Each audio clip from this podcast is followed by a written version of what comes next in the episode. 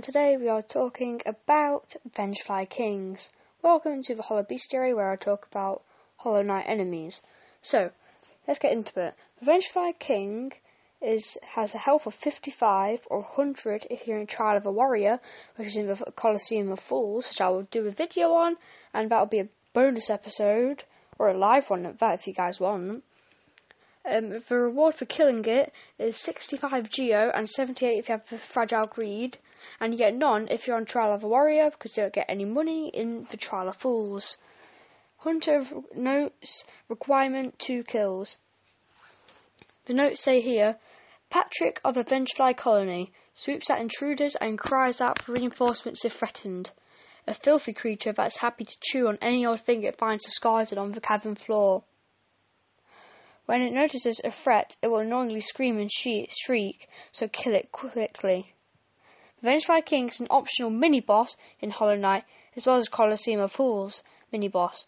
In its journal entry requires defeating two Vengefly Kings. In-game events.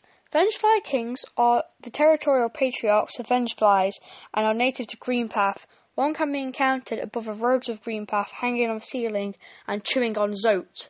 Harming it prompts it to release Zote and fight the knight. Upon defeat, the infection bursts out of it and makes it explode. Neglecting to help Zote results instead in Vengefly King eating him before disappearing. One more Vengefly King can be found during the trial of a warrior. Behavior and tactics. Vengefly King has two attacks. Swipe. The Vengefly King opens its jaw and swoops at the knight in a wide U shape and summoning scream. Vengefly King emits a screech, summoning between 0 and 2 Vengeflies. A maximum of 4 Vengeflies can be alive at once. If it opens its mouth to swipe, wait until it starts moving and jump over it as it approaches. Either platform a downward slash to get in some damage or simply avoid it. When it summons normal Vengeflies, it is best to kill them as quickly as possible. The longer they are around, the more difficult dodging the Vengefly King becomes, especially when it summons more Vengeflies. Vengeflies provide an easy way to get soul. There's enough time to heal immediately after a dodging swipe attack. Maybe a bit more if you have uh, charm that makes you heal faster. Vengefly King is always unlocked in the Hall of Gods and the Pantheon of the Master, even if it was never encountered or fought anywhere outside of Godhome. This stuff here is to do with the Hall of Gods and the Godmaster content. So, um, yeah, I just read it there. Vengefly King, Halls of Gods, text, I keep guard above a verdant land, vicious god of territories.